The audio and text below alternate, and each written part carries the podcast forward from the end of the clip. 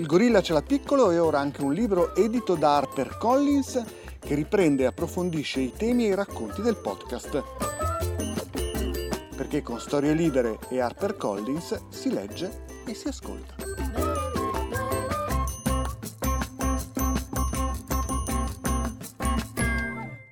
Storie Libere presenta 4.000 milioni di anni fa sulla Terra è nata la vita. Ha prosperato, si è evoluta in forme sempre più complesse ed è morta.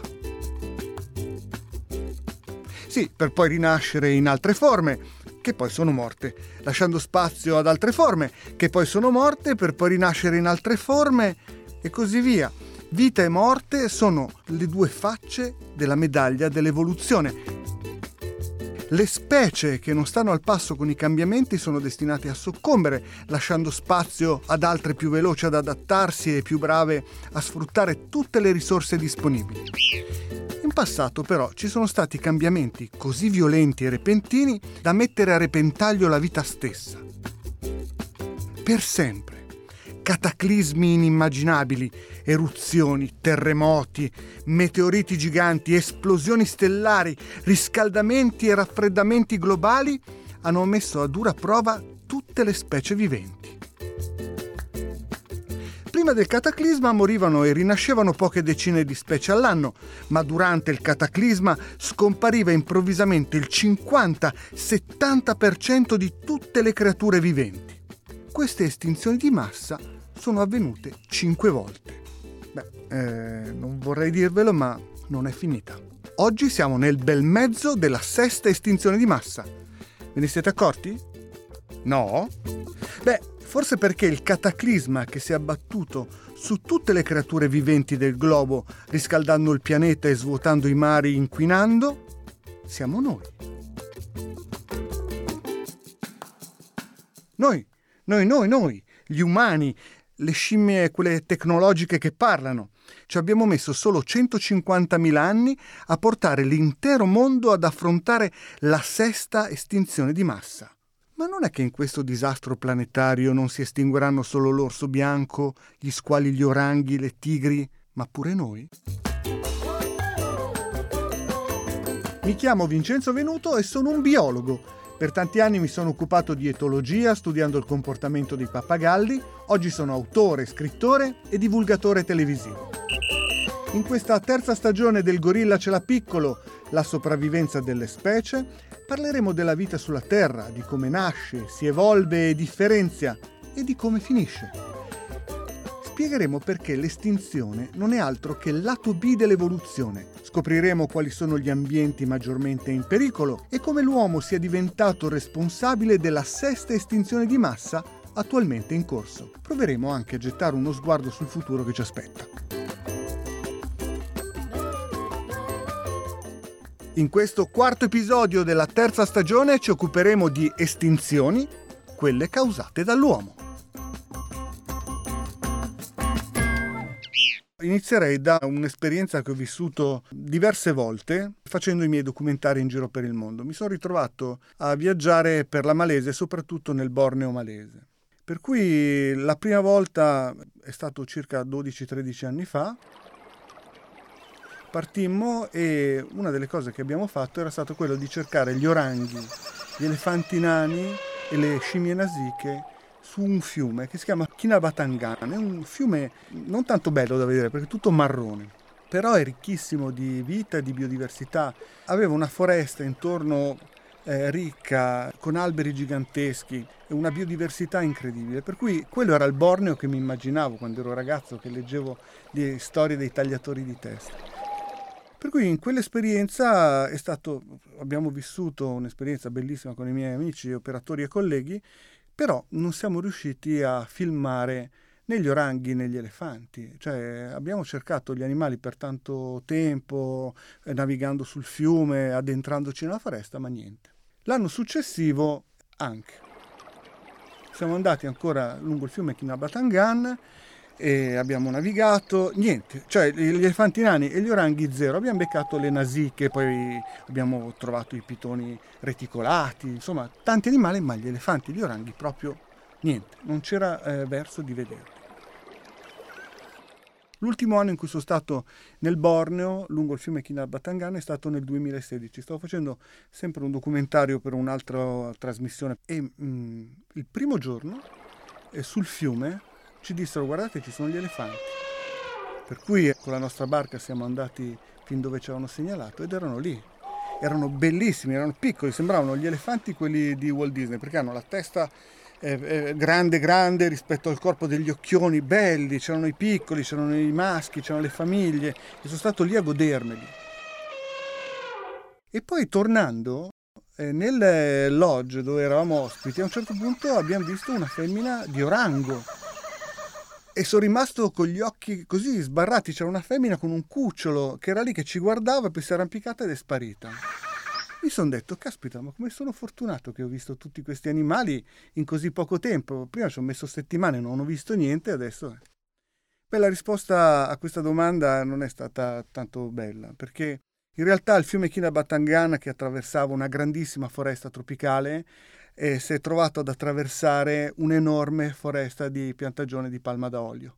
Per cui quello che viene fatto è stato tagliare la foresta sempre di più e lasciare un piccolo spazio tra il fiume e la palma d'olio. Oggi lo spazio che c'è tra il fiume e la palma d'olio in alcuni punti è di meno di 50 metri. Per cui la biodiversità si è ridotta tantissimo e in poche decine di anni l'enorme ricchezza genetica racchiusa in quella foresta tropicale è scomparsa per sempre per mano dell'uomo ricchezza genetica, Telmo. Eh sì, questa è una storia drammatica, ascoltando la quale mi sono venute in mente due cose. La prima è che tu hai in qualche modo riattraversato uno dei luoghi dimenticati, non lo si ricorda mai, dove è nata la teoria dell'evoluzione, perché tutti ricordiamo Darwin, le Galapagos, ok, ma in realtà l'altro scopritore della teoria dell'evoluzione, Alfred Wallace, fece un viaggio esattamente come il tuo, meraviglioso, in Malesia, in tutte le isole delle spezie, come si chiamavano a quel tempo, proprio con l'obiettivo di osservare oranghi e nel suo caso gli uccelli del paradiso, cosa che riuscì a fare. Già allora lui notava la violenza dell'uomo, la prepotenza umana, ovviamente anche dei colonizzatori eh, sulle popolazioni native. Quindi già a quel tempo, un secolo e mezzo fa, aveva capito che c'era un equilibrio che si stava rompendo. È quello che hai visto tu. Eh, mi viene in mente una cosa che disse una volta Edward Wilson, che è stato l'uomo che ci ha aiutato a capire cos'è la biodiversità.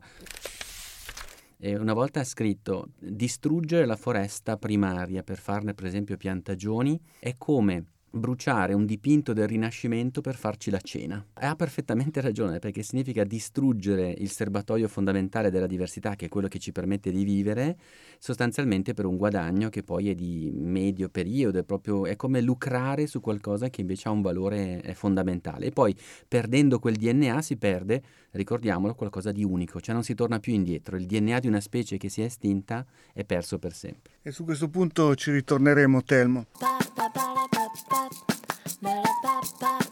Telmo Pievani è professore ordinario presso il Dipartimento di Biologia dell'Università degli Studi di Padova, dove ricopre la prima cattedra italiana di filosofia delle scienze biologiche. Filosofo, storico della biologia ed esperto di teoria dell'evoluzione, autore di numerosissime pubblicazioni nazionali e internazionali nel campo della filosofia della scienza.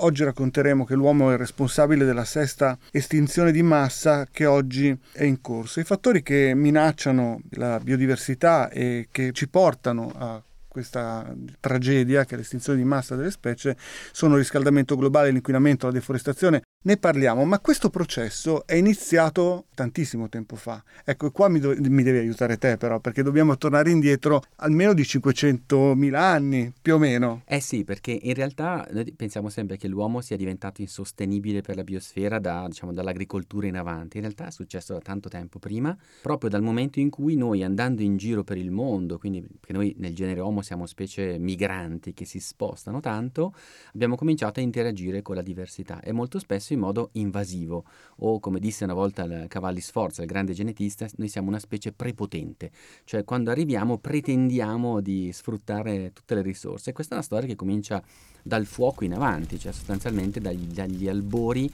dell'evoluzione tecnologica umana.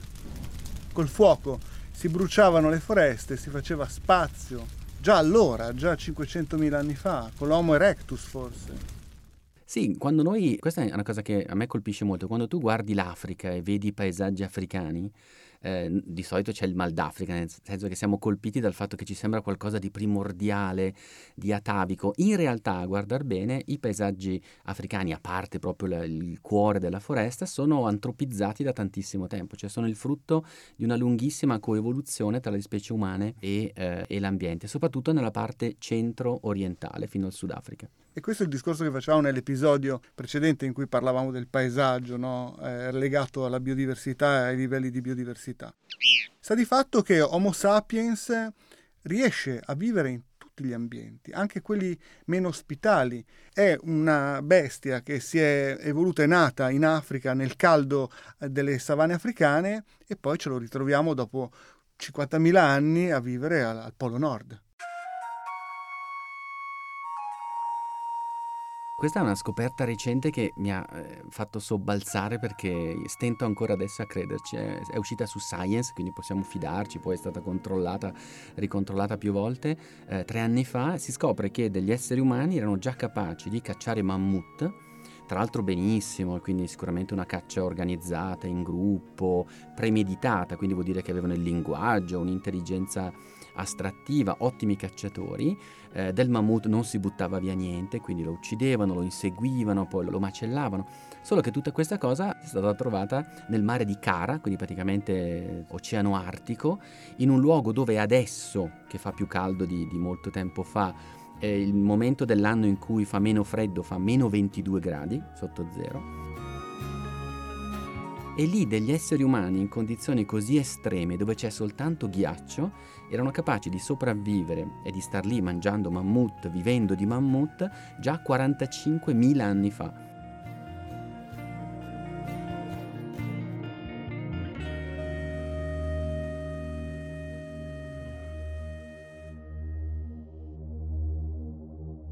Fai conto che prima di questa scoperta si pensava che gli esseri umani fossero arrivati lì 20-30 mila anni dopo e probabilmente alla fine dell'ultima glaciazione, invece c'erano già da un sacco di tempo prima.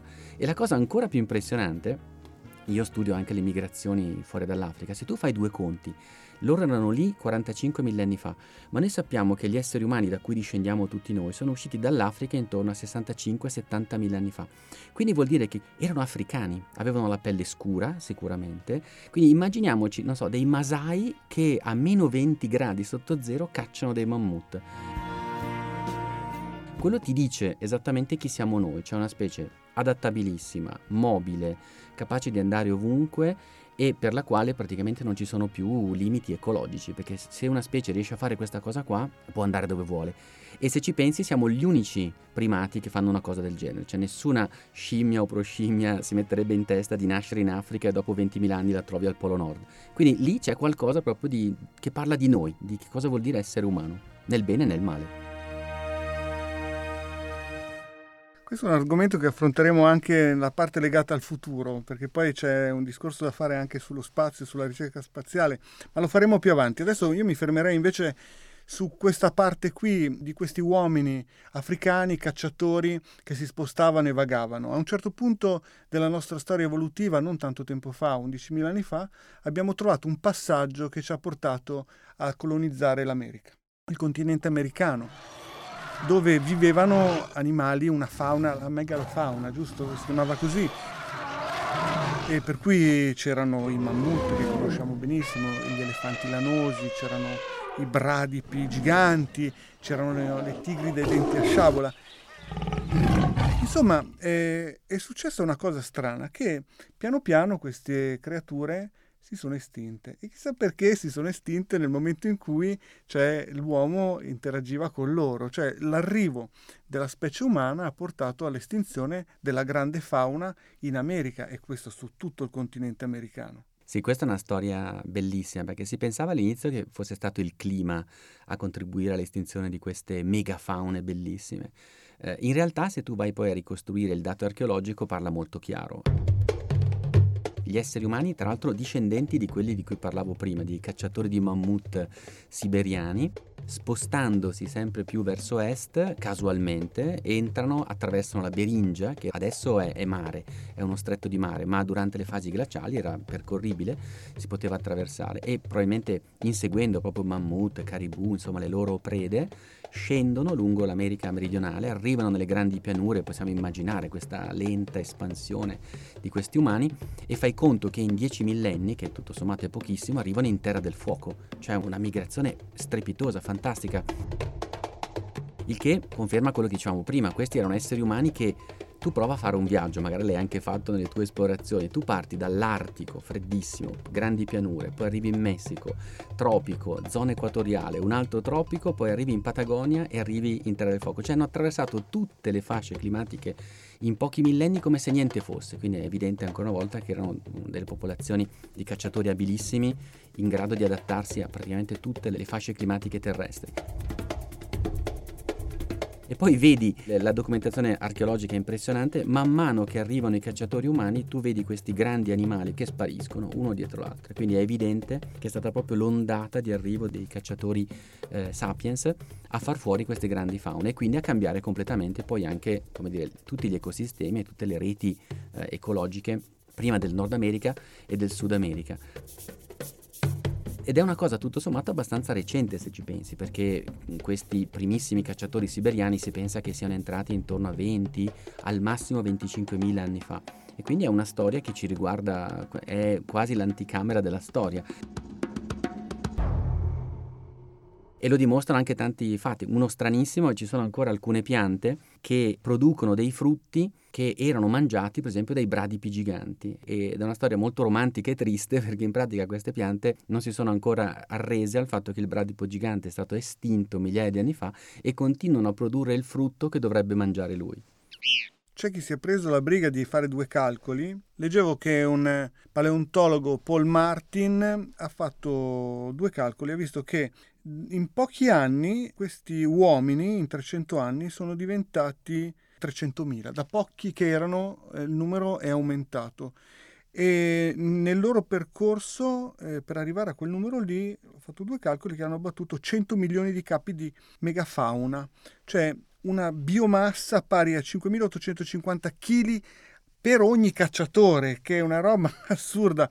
Lui la chiamò la guerra lampo, è una cosa che è avvenuta velocissimo. Cioè, o una grande abbuffata, se vogliamo, perché veramente se ne sono mangiati tutti uno dopo l'altro e questo per una ragione molto semplice che quelle grandi faune, come succede ancora adesso alle Galapagos, non avevano mai conosciuto un predatore in grado di minacciarle e quindi erano totalmente indifese, proprio non si aspettavano l'arrivo di un predatore così ben organizzato. Però, questo è l'altro lato di questa storia interessante, eh, il calcolo che hai fatto tu è un esempio di quella che in altri, in altri, episodi abbiamo chiamato deriva genetica, nel senso che tutti poi gli amerindi, cioè le popolazioni native dell'America, discendono tutti da un gruppo di cacciatori-raccoglitori che era piccolissimo e quindi si portano dietro le varianti genetiche solo di quel piccolo gruppo di fondatori. Quindi per esempio i nativi americani hanno uno squilibrio molto forte nei gruppi sanguigni, alcuni proprio non ce li hanno, e in generale hanno una variabilità genetica più ridotta e quindi questo è in qualche modo una firma che è rimasta poi nel futuro di queste popolazioni. Certo, poi siamo arrivati noi europei e abbiamo scombinato ancora tutto. Tra l'altro, parlando, mi era venuta in mente un'altra cosa, proprio ad Ushuaia, per cui nel, nel, sud del sud, perché è la fin du mondo, la chiamano, la fine del mondo sulla punta che dà verso la, l'Antartide in Patagonia, viveva un popolo. Questo popolo si nutriva di due cose, si nutriva di cozze e di elefanti marini o leoni marini. Qui aveva la proteina dalla cozza e il grasso invece che gli serviva come energia perché gli fa molto freddo dalle foche e dai leoni marini e dagli elefanti marini. Ora è successa una cosa a proposito degli uomini che poi si incontrano, sono arrivati gli europei, i cacciatori di balene che uccidevano anche elefanti marini per avere il grasso, per cui a un certo punto questo popolo si è trovato solo con delle cozze, ma viveva in un posto freddissimo e viveva senza indumenti per cui questo popolo si è estinto e per cui l'arrivo dell'uomo non porta soltanto all'estinzione della megafauna, ma anche dell'uomo stesso. Beh, sai che i fuegini, di cui parli tu, che è poi il nome spagnolo che era stato dato a questa popolazione degli Yamaha, sono stati quelli poi osservati da Darwin. Quando Darwin fece il suo viaggio nell'Ottocento ce n'erano ancora qualche sparuto gruppo qua e là in estrema difficoltà per le ragioni che dicevi tu, perché i balenieri andavano e venivano da tanto tempo e Darwin e il suo equipaggio fecero uno strano esperimento perché alcuni di questi fuegini furono portati in Inghilterra con il tentativo di civilizzarli, quindi venne insegnato loro a usare le forchette, coltelli, a vestirsi in un certo modo e poi furono riportati a Ushuaia, in Terra del Fuoco, per vedere se insegnavano poi agli altri la civiltà e invece poi si è scoperto che riportandoli là tornavano a vivere come prima, i cosiddetti selvaggi, quando in realtà poi Darwin fa un'osservazione molto giusta e dice no, ci sono tanti modi di vivere diversi, non ce n'è uno superiore agli altri ed evidentemente la cultura non basta e loro vogliono tornare a vivere come hanno sempre vissuto. Questo processo dell'estinzione della fauna locale è avvenuto tante volte.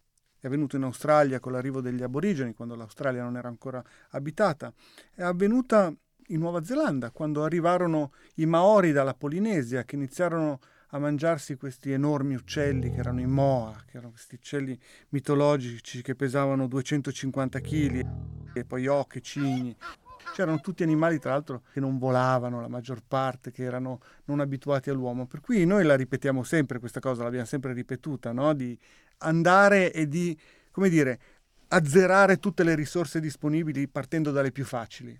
Sì, sembra proprio una legge natu- della natura umana, potremmo dire. Tra l'altro in Australia è stato retrodatato molto, nel senso che i primi esseri umani probabilmente sono arrivati più di 60.000 anni fa ed è stato proprio l'uso del fuoco che citavamo prima in Australia in particolare a cambiare tantissimo il paesaggio e con l'estinzione appunto in Australia, poi in tutti gli arcipelaghi del Pacifico e ultima la Nuova Zelanda perché è una colonizzazione recentissima che è avvenuta dopo l'anno 1000, sempre tutte le volte arrivano gli esseri umani, trovano per esempio eh, una diversità locale particolare.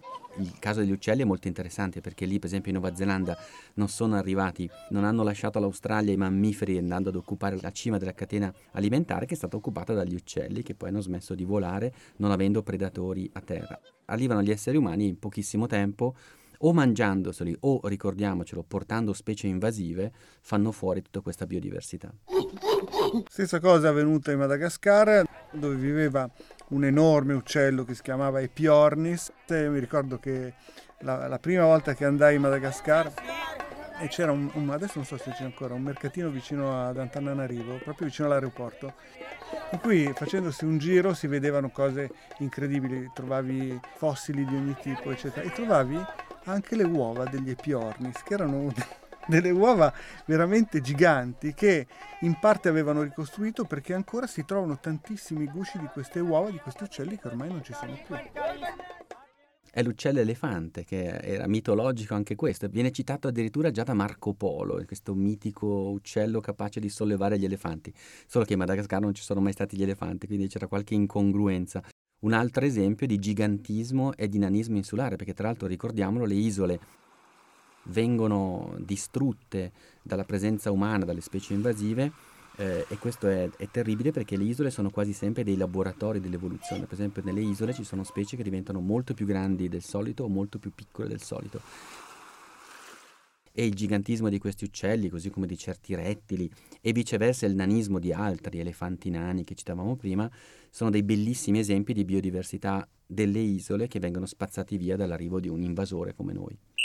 Sì, questo uomo di Flores, su Flores era un anetto di un metro, quant'era alto? Una sorpresa incredibile, questo nanismo vale anche per l'uomo di Flores, che erano alti mediamente, fai conto, da un metro e 02 a un metro e 10, quindi proprio dei pigmei molto piccoli, ma la cosa incredibile dell'isola di Flores è che questi umani erano ancora lì 50.000 anni fa, cioè 50 millenni fa su quell'isola c'erano degli umani che non erano una tribù sapiens nativa locale, no, erano proprio un'altra specie umana completamente separata da noi da due milioni di anni di storia. E noi con ogni probabilità li abbiamo incontrati perché appunto quegli famosi invasori che arrivano in Australia 65.000 anni fa quasi sicuramente hanno attraversato tutta la catena delle isole della sonda e quindi a un certo punto sono passati per Flores, quindi evidentemente li hanno visti e incontrati. E una cosa che mi raccontava un antropologo, però questa prendiamola con beneficio di inventario, un antropologo che studia quelle isole mi ha detto che su quelle isole esiste ancora oggi una leggenda che dice di un popolo di uomini piccoli che abitava dentro la foresta e che ogni tanto usciva verso la costa rubando le cose agli esseri umani della costa. Ora, tu sai che storie di uomini e di pigmei ci sono in tutte le culture, però è impressionante sapere che in quell'isola lì dei pigmei sono esistiti veramente fino a poche migliaia di anni fa. Andiamo uh, un po' più avanti nel tempo, perché a un certo punto, diciamo intorno a 10-15 mila anni fa, c'è stato uno sconvolgimento eh, ecologico, che è stata l'invenzione dell'agricoltura. A un certo punto l'uomo ha capito che piantando dei semi poteva raccogliere, fare dei raccolti e in questo modo, come dire, si è stabilito, non si è più spostato più di tanto, sono nate le prime città, ha iniziato ad avere un consumo delle risorse diverse. E questo ha portato anche ad avere un aumento del numero del, degli uomini su questa terra.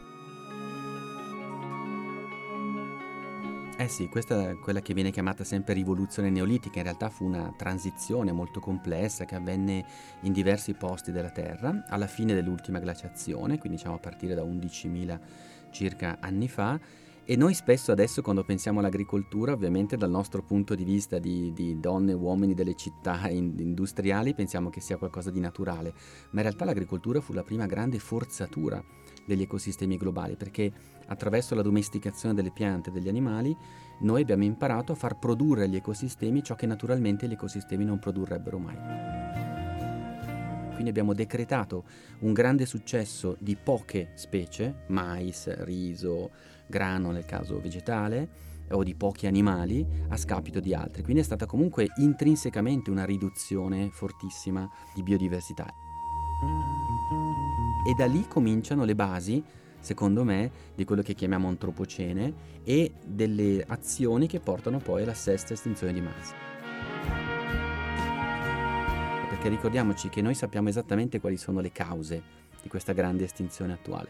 La più importante di tutte è la deforestazione, è quello che raccontavi tu della Malesia, quindi sostituire la foresta con coltivazioni, pascoli o piantagioni, per esempio, è la più importante di tutte, questa è quella che ha più effetto. La seconda, specie invasive, e anche questo l'abbiamo detto, quindi prendere delle specie che stanno in un luogo e portarle in un altro dove magari non hanno predatori e fanno disastri. La terza è la crescita demografica, che sappiamo comincia proprio con la transizione neolitica. Sono le tre cause principali della sesta estinzione di massa. E vedi che non ho citato inquinamento, non ho citato caccia e pesca, perché quelle sì, certo, sono importanti anche quelle, ma influiscono un po' di meno rispetto a queste tre.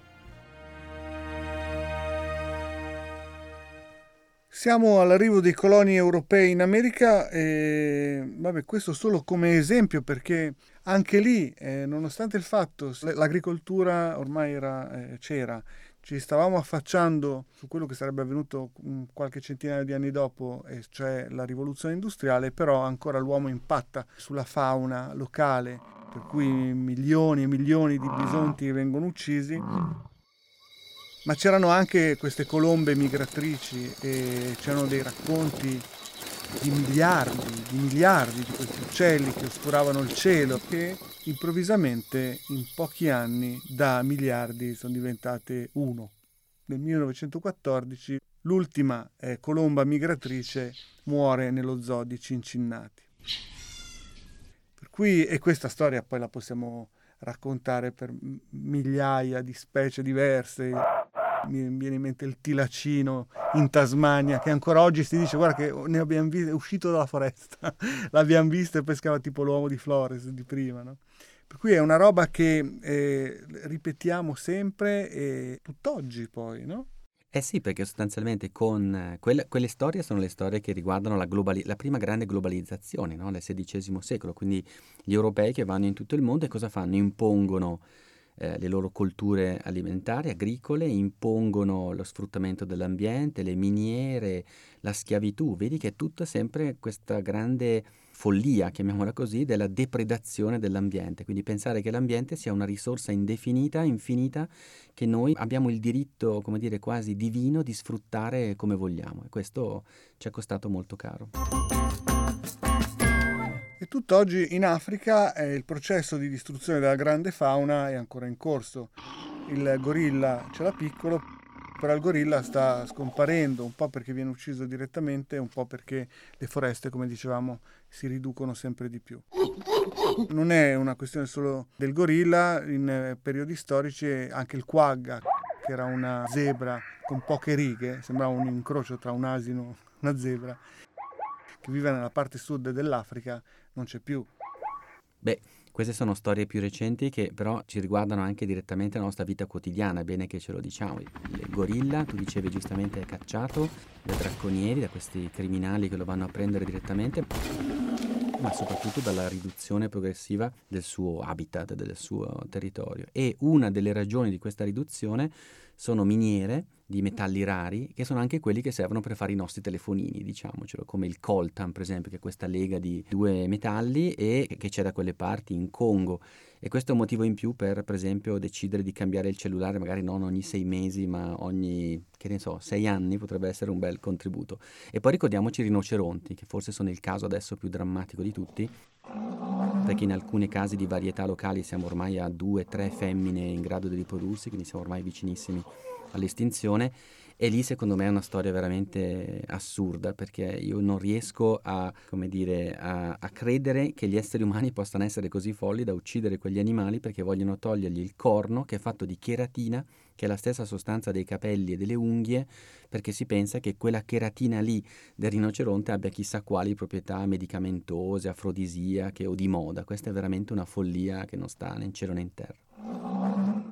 Sì, questa storia l'ho raccontata anch'io in qualcuno dei miei documentari e la cosa che è più impressionante è che fino alla metà degli anni 90 il bracconaggio sui rinoceronti si era, come dire, quasi azzerato, c'erano poche decine di individui che venivano ammazzati all'anno e poi c'è stato un politico asiatico che ha dichiarato di essere guarito da una grave malattia assumendo il corno, polvere di corno di rinoceronte e da quel punto il bracconaggio è schizzato siamo saliti a livelli incredibili. Il Sudafrica, che era come dire la miniera dei rinoceronti, perché lì vivevano 20-30 mila individui che venivano allevati quasi come se fossero delle mucche, perché questo, questo però venivano allevati e venivano reintrodotti anche in aree naturali. A un certo punto è iniziata la mattanza, una mattanza incredibile. Se pensi che il, il valore del corno allora si aggirava intorno a 30.000 dollari, anche 40.000 dollari al chilo e su ogni testa di rinoceronte hai 8-10 kg di corna, ti rendi conto che non è più il bracconaggio di quelle persone che cercano qualcosa da mangiare, ma è qualcosa di più. Lì ci si avvicina con i visori notturni, con eh, gli elicotteri ti trasportano, cioè è, è, una mattanza tecnologica che sembra non avere fine, continua e tuttora sembra che non si fermi. Sì, sì, sono operazioni militari, anche perché tu parlavi di 30.000, adesso io leggevo che arriva anche a 90, 100.000, quindi vale più dell'oro, più di qualsiasi materia, ed è una cosa assurda al punto che è incredibile, ma i musei di storia naturale che avevano al loro interno dei resti di rinoceronti, tra cui i corni, hanno dovuto sostituirli tutti con copie e metterli in cassaforte perché altrimenti andavano a svaligiare persino i musei di storia naturale. Sì, sì, all'Università di Peter Marisburg, dove ho lavorato per un certo periodo in Sudafrica, avevano tutti i corni chiusi in cassaforte. Incredibile. Comunque, ritornando un attimo al gorilla, c'è un altro mm, motivo per cui è sensibile questo animale e sono le malattie. Mi ricordo che quando andai a filmarlo tanti anni fa in una foresta del Centrafrica, oltre a dirci cosa dovevamo fare se l'avessimo incontrato, quello che non potevamo fare era far la pipì, non si poteva, se ci veniva da starnutire dovevamo starnutire come facciamo oggi con il covid, per cui dovevamo metterci il gomito, chiudere il naso nel gomito, perché? Perché questi animali sono sensibili alle malattie che portiamo noi, per cui una nostra banale influenza potrebbe ucciderli. Le malattie sono state anche un modo come dire, per conquistare altre popolazioni, no? Il vaiolo abbiamo portato in Sud America, giusto? È, è una cosa che, cioè, armi, acciaio e malattie, è quello che l'uomo si, quando si muove fa questo. Eh sì, il titolo del capolavoro di Jared Diamond, assolutamente sì. Anche gli agenti patogeni viaggiano insieme con noi e portano estinzioni.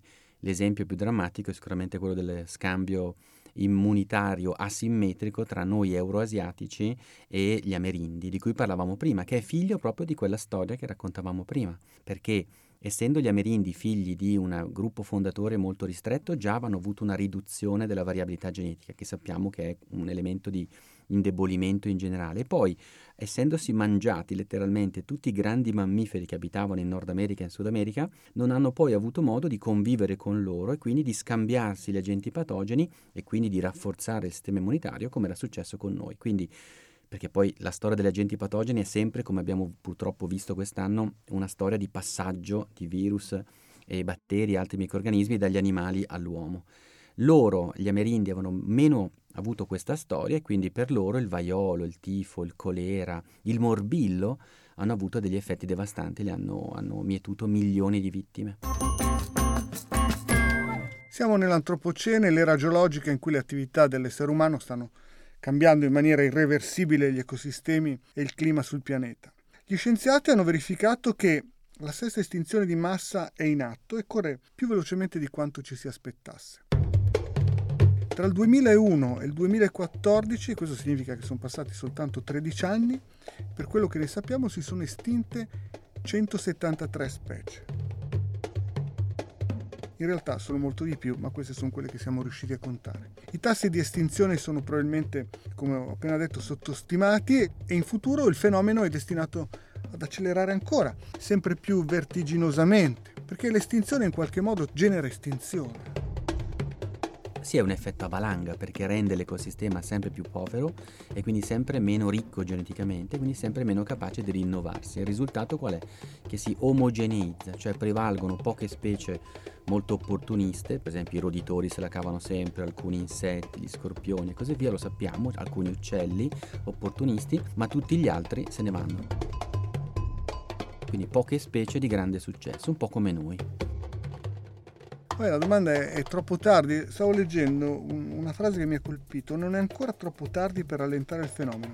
Se intraprendiamo subito azioni per ridurre la pressione umana sulla biosfera, per esempio imponendo divieti sul commercio delle specie selvatiche, rallentando la deforestazione e allargando la definizione di specie criticamente a rischio a quelle con meno di 5.000 esemplari, forse qualcosa potrebbe cambiare. Cosa ne pensi di questa? Sono d'accordo. È la stessa cosa che dice quel Wilson che citavo prima, il grande padre della biodiversità. Lui ha fatto addirittura un calcolo ad Harvard dove lavora, ha lavorato insieme con dei matematici e degli statistici e che secondo me è molto interessante. Hanno calcolato che per interrompere la sesta estinzione di massa bisognerebbe proteggere senza togliere gli esseri umani, proteggere, cioè smettere di distruggere la metà della Terra, metà della superficie terrestre, oceani inclusi. Quindi vorrebbe dire che se noi fossimo capaci di proteggere davvero con eh, parchi, santuari marini e così via metà della Terra, la sesta estinzione verrebbe bloccata. E guarda che adesso siamo al 20%, quindi bisognerebbe aggiungerne un 30%. E lui ha scritto proprio questo libro per dire guardate che si può fare, non è una cosa irreversibile, impossibile. Dobbiamo metterci d'impegno, fermare questa distruzione e possiamo tornare indietro. Sì, però siamo 7 miliardi, 7 miliardi e siamo in aumento, cioè 7 miliardi di persone che devono mangiare, sopravvivere, fare tutte le loro cose. Cioè è tosta mettere sotto protezione una cosa che ti dà da mangiare. Eh, questo è il problema. Il problema è che molto spesso lo sfruttamento dell'ambiente non è dei più ricchi, ma dei più poveri per poter sopravvivere. Quindi è chiaro che qui bisogna cambiare modalità di sviluppo, di consumi, nuove tecnologie. Però a me l'idea che sia sufficiente proteggere metà della Terra, in fondo sugli oceani non ci sono esseri umani, no? eh, è, è sufficiente per bloccare l'estinzione, è un messaggio comunque di speranza, nel senso che se cambiamo rotta possiamo avere un effetto positivo. Il discorso di quello che avverrà poi in futuro, poi lo affronteremo in un episodio proprio dedicato, però mi immagino che i meccanismi dell'evoluzione in qualche modo dovranno compensare le perdite che ci saranno adesso. Cioè, cosa avverrà in futuro? Io, boh, immaginandomi e pensando agli animali più adattabili che esistono, boh, sarà un mondo di ratti, di formiche, che mondo sarà? Eh sì, sarà un mondo di specie resilienti, resistenti, opportuniste, globali appunto come certi insetti. Ce l'ho, il tardigrado. E, oppure i tardigradi, quelli sono dei campioni del mondo di resistenza. Dopo ne parleremo dei tardigradi. Vabbè, l'altro, come dire, scenario, quello meno bello, è il collasso, il collasso dell'intero pianeta. Beh, sai, il collasso dell'intero pianeta io non penso che sia realistico perché dovremmo davvero distruggere ancora, si pensa, il doppio di quello che abbiamo distrutto fino adesso, prima di arrivare davvero al completamento di una estinzione di massa come quelle del passato, tipo quella dei dinosauri. Però il problema qual è? È che se andiamo avanti così siamo proprio in quella traiettoria lì, cioè siamo proprio dentro la traiettoria di un'estinzione di massa. Quindi bisogna fermarsi subito e poi io sono molto ottimista sulle capacità della, della, vita, della natura di tornare a rioccupare i suoi spazi. Pensa a quello che è successo durante il lockdown in cui in poche settimane abbiamo visto gli animali, le piante che tornavano a vivere senza la nostra pressione. Esatto, perché il problema in realtà siamo noi, no? non solo gli, gli animali poi recuperano. Chiaro, assolutamente.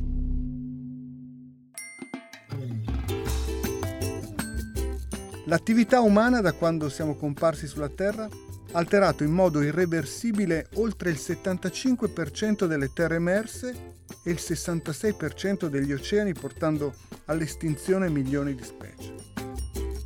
Forse non abbiamo ancora ben chiaro che non stiamo soltanto erodendo le fondamenta delle nostre economie, noi in qualche modo ci siamo stretti un cappio al collo e stiamo per rimanere appesi.